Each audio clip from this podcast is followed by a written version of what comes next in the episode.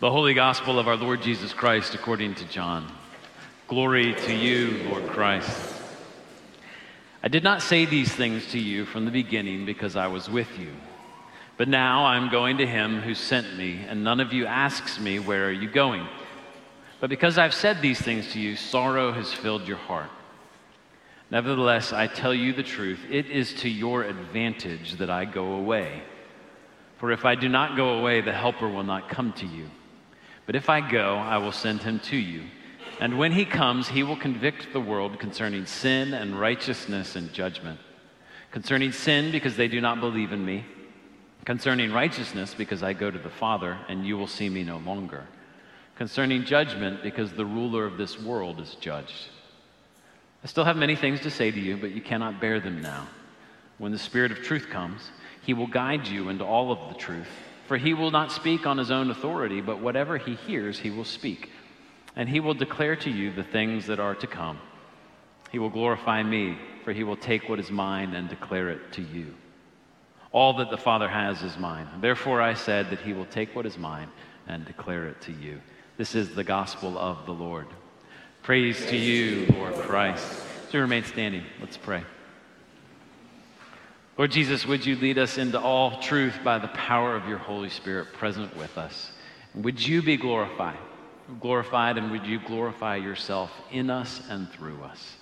We pray this in your name, Lord Jesus. Amen. Please be seated. On the night before he was crucified, Jesus said something really strange to his disciples. And I wonder if you noticed it in that reading from John's gospel. Jesus said to them, It is to your advantage that I go away. Now that sounds like a cheesy breakup line, doesn't it? But Jesus is serious. He's serious. How could it possibly be to the disciples' advantage for Jesus to go away? What could be better than the company of God? What could be more powerful than his healing and his teaching? Well, Jesus explains. He says, If I do not go away, the Helper will not come to you. But if I go, I will send him to you. That word helper can also be translated as counselor or advocate. And it's the word that Jesus uses to describe the Holy Spirit. Jesus is saying to his disciples that having the Holy Spirit is better than having him. How can this be? Well, over the next three weeks, we're going to explore Romans chapter 8 together. This is one of the most dense, rich, and powerful passages in the entire Bible. And it happens to be all about the Holy Spirit. My hope is that as we explore this chapter, we will begin to see how and why it actually is true that it's better for us to have this, the Holy Spirit, and that we will come to a deeper understanding of what it means to live life in the power and presence of the Holy Spirit. Now, before we turn to Romans 8, though, we need to step back and to consider where we are in the story of Scripture and in the story of humanity. Because Romans 8 only makes sense when, when we go back to the very beginning to understand what we were made for and what was broken in the fall. So in Genesis 1 and 2, when God created the first man and the first woman in his image, he invited them into a unique relationship with him. He walked with them, he talked with them, he gave them authority as stewards over, to, over creation to care for it and to nurture it. He invited them to trust and to obey him as the one who knew what was best for them because he made them. In a tragic act of rebellion, however, Adam and Eve rejected God's invitation to a relationship of trust, dependence, and intimacy. They chose to rely on their own judgment instead. The results were catastrophic a broken relationship with God, exile from the garden, the enslaving power of sin in their lives, and ultimately death. Now, all of these things have been passed on to us. With each generation, we can tr- continue to trust our ways instead of God's ways. Because of this, we're separated from God, enslaved by sin, and live under the dark cloud of death. It was to undo this curse and to restore us to God that Jesus came into the world. In his life, though he was tempted by the devil, he refused to succumb to the power of sin. By dying on the cross, he endured our condemnation, offering himself as a sacrifice for the sins of the world. By his resurrection, he defeated the power of death. Along the way, he modeled perfect obedience and he showed us how to be human. You could say, you could say that Jesus is the anti Adam or the second Adam. And you would be right because this is precisely how Paul thinks of him.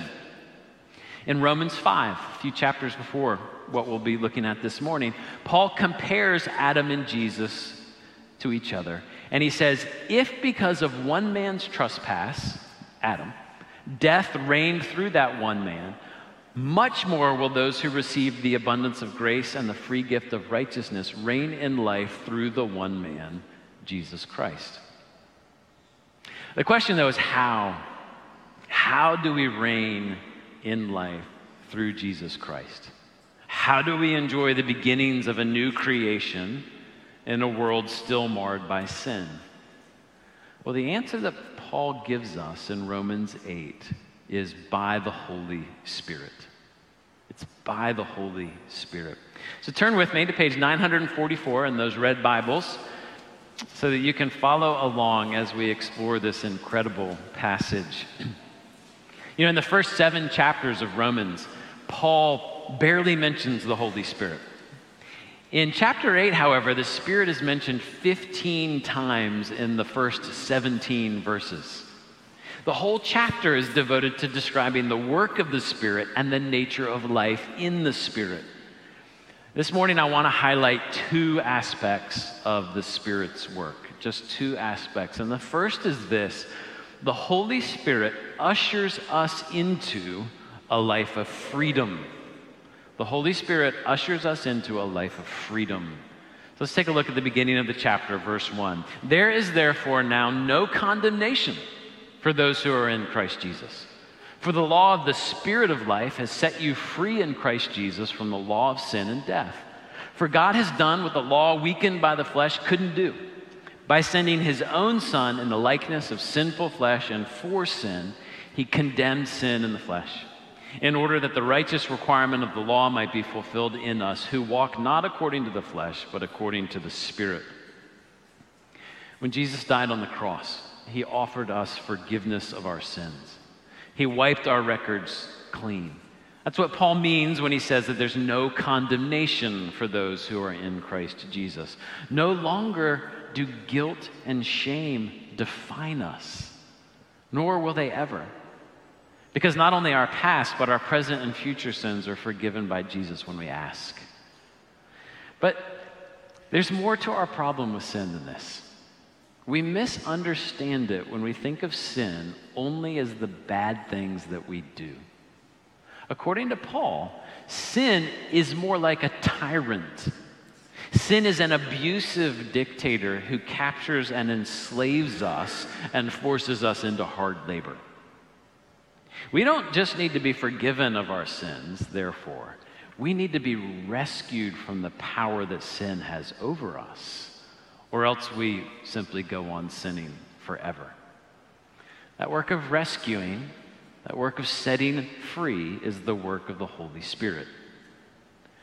When God sends His Spirit to live within us, He sets us free from the enslaving power that sin once had over us, and He rules in our hearts instead.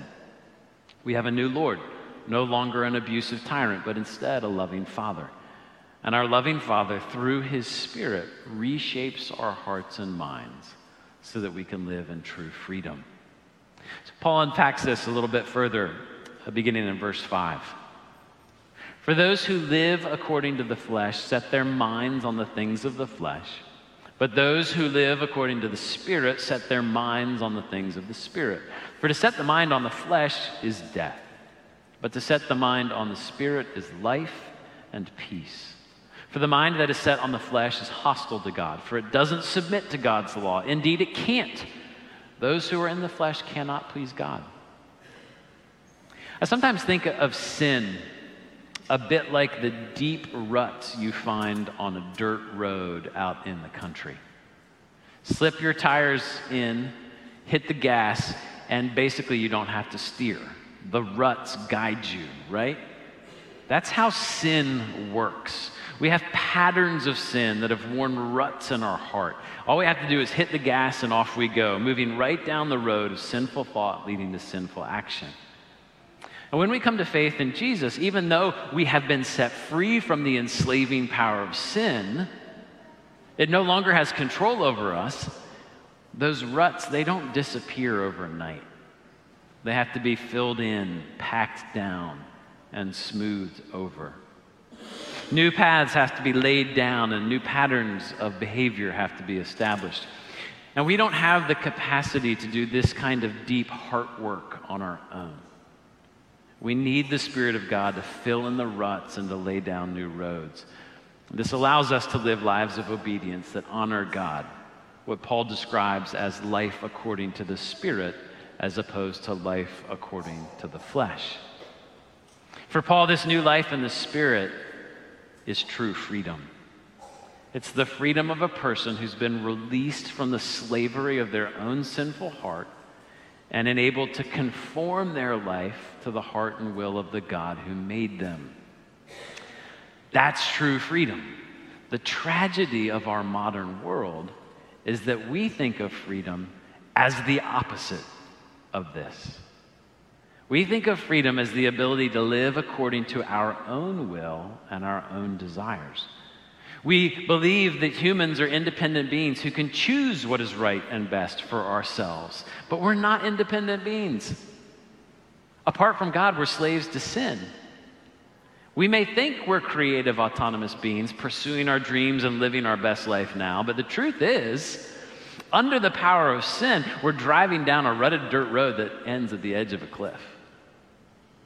The only way out of this native slavery of ours is by the indwelling work of the Holy Spirit, whom we receive when we put our trust in Jesus Christ. We desperately need true freedom, which is not independence, but a restored relationship with God. We were not created to be autonomous. We were created to be relational and dependent co laborers with God in His perfect world. And that's what's given back to us through the Holy Spirit. So let's go back to the text, verse 9. You, however, are not in the flesh, but in the Spirit. If in fact the Spirit of God dwells in you, anyone who does not have the Spirit of Christ doesn't belong to him. But if Christ is in you, Although the body is dead because of sin, the spirit is life because of righteousness. If the spirit of him who raised Jesus from the dead dwells in you, he who raised Christ Jesus from the dead will also give life to your mortal bodies through his spirit who dwells in you. So then, brothers, we are debtors, not to the flesh, to live according to the flesh. For if you live according to the flesh, you will die. But if by the Spirit you put to death the deeds of the body, you will live. All right, there's a lot going on here. This, this, this chapter, this passage formed a major part of my doctoral dissertation research. Uh, and so every word I look at, I'm like, oh, there's a problem there. That means that. Oh my goodness. And, and then I think about you all and I think, John, don't go there. You will bore them to tears. There's so much going on here, but, but I want to focus on just one piece of it. And it's this the Holy Spirit invites us into the life of God here and now. This is not just a future thing. As we put to death our old sinful ways and we take on the character of Christ, we share the life of God. And we begin to experience our humanity as it was always meant to be. We begin to share the life of the second Adam, Christ, as we bear the burden of the first Adam's rebellion. Those who have the Holy Spirit are able to exercise wise, wise judgment. We're able to understand life as it ought to be lived and to live lives of obedience conformed to the character of Christ. We're able to do all these things, but hear me very clearly. This doesn't mean that we will always resist temptation, nor does it mean that God expects us to be perfect. Sin no longer rules over us as an enslaving power, but those well worn ruts take time to smooth over with new patterns of being.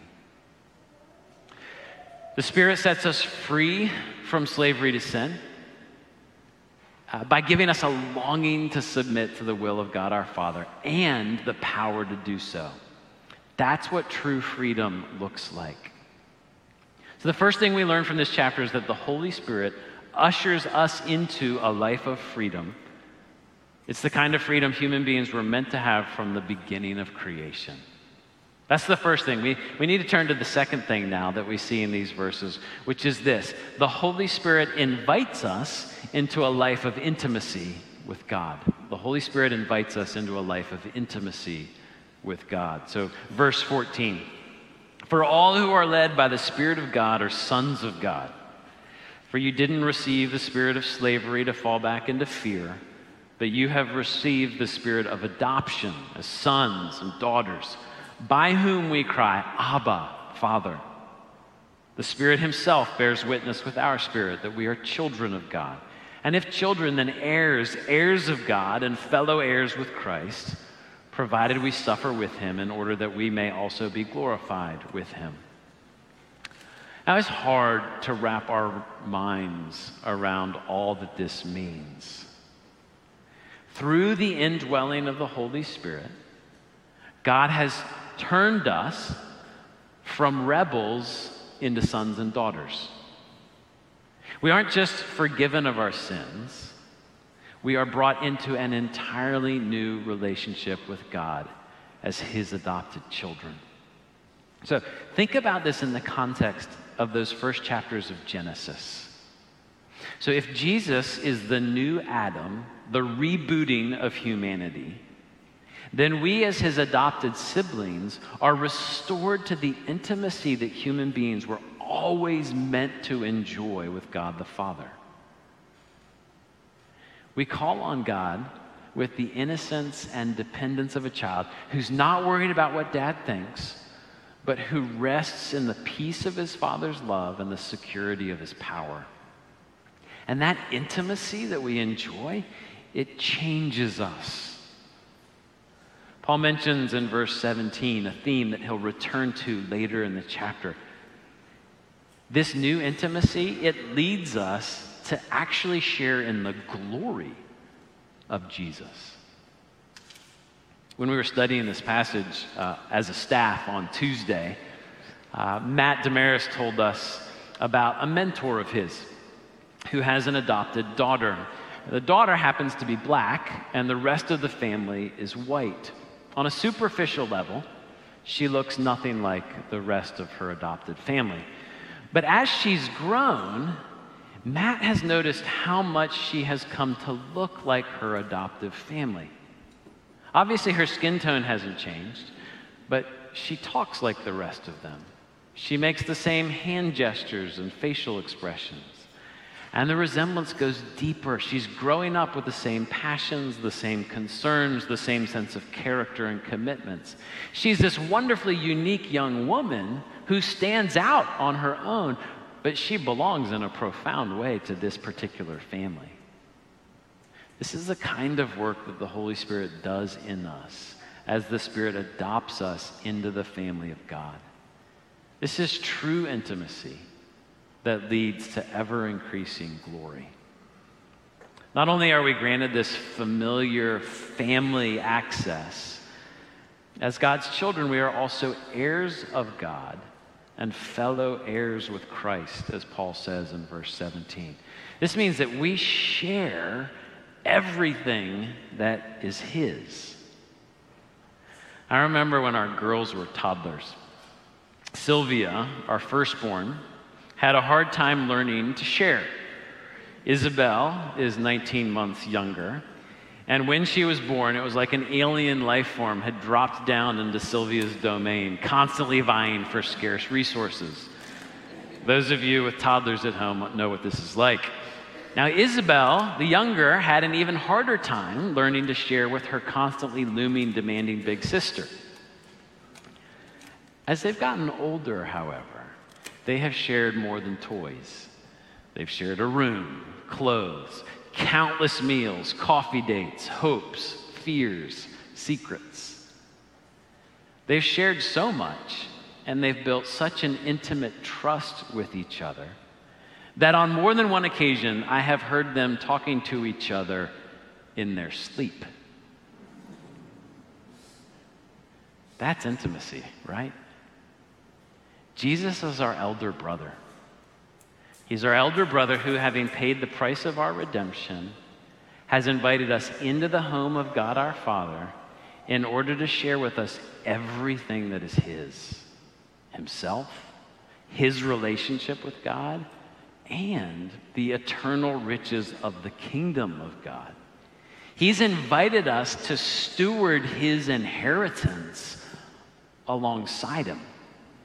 This means that the earth and all of creation, it's ours forever with Jesus Christ. As I said, it's hard to get our heads around this. The Holy Spirit ushers us into a life of freedom and invites us into a life of intimacy with God. That's a lot for us to ponder. And we've only scratched the surface of this chapter with all that it has to teach us about life in the Spirit. We'll come back over the next two weeks for more. But just take a step back. Take a, back, a step back to consider the world around us. Because I think it's fair to say that our world is obsessed with freedom and intimacy, right? People are desperate to be free. They just don't realize what's holding them back. People are longing for intimacy, but the only place they can think to look for it is in sex. The freedom that we want and the intimacy that we need can only be found through the Holy Spirit, who takes up residence within us when we turn to Jesus Christ in faith. We have, we have the freedom and the intimacy that everyone is looking for. So, can you begin to see why Jesus said to his disciples, It is to your advantage that I go away? Let's pray.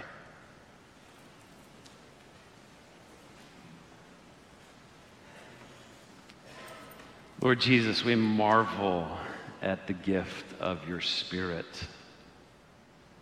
the helper, the advocate, our counselor who brings us freedom, restores us to the intimacy with God the Father with, for which we were created. We marvel, we barely understand. Would our understanding go a little deeper this morning as a result of these words of Paul? And may our experience of life and the Spirit expand. May we rejoice in our freedom and in our intimacy. And may our lives be so transformed by your Spirit that they reflect your glory in this world. We pray this, Lord Jesus, in your name. Amen.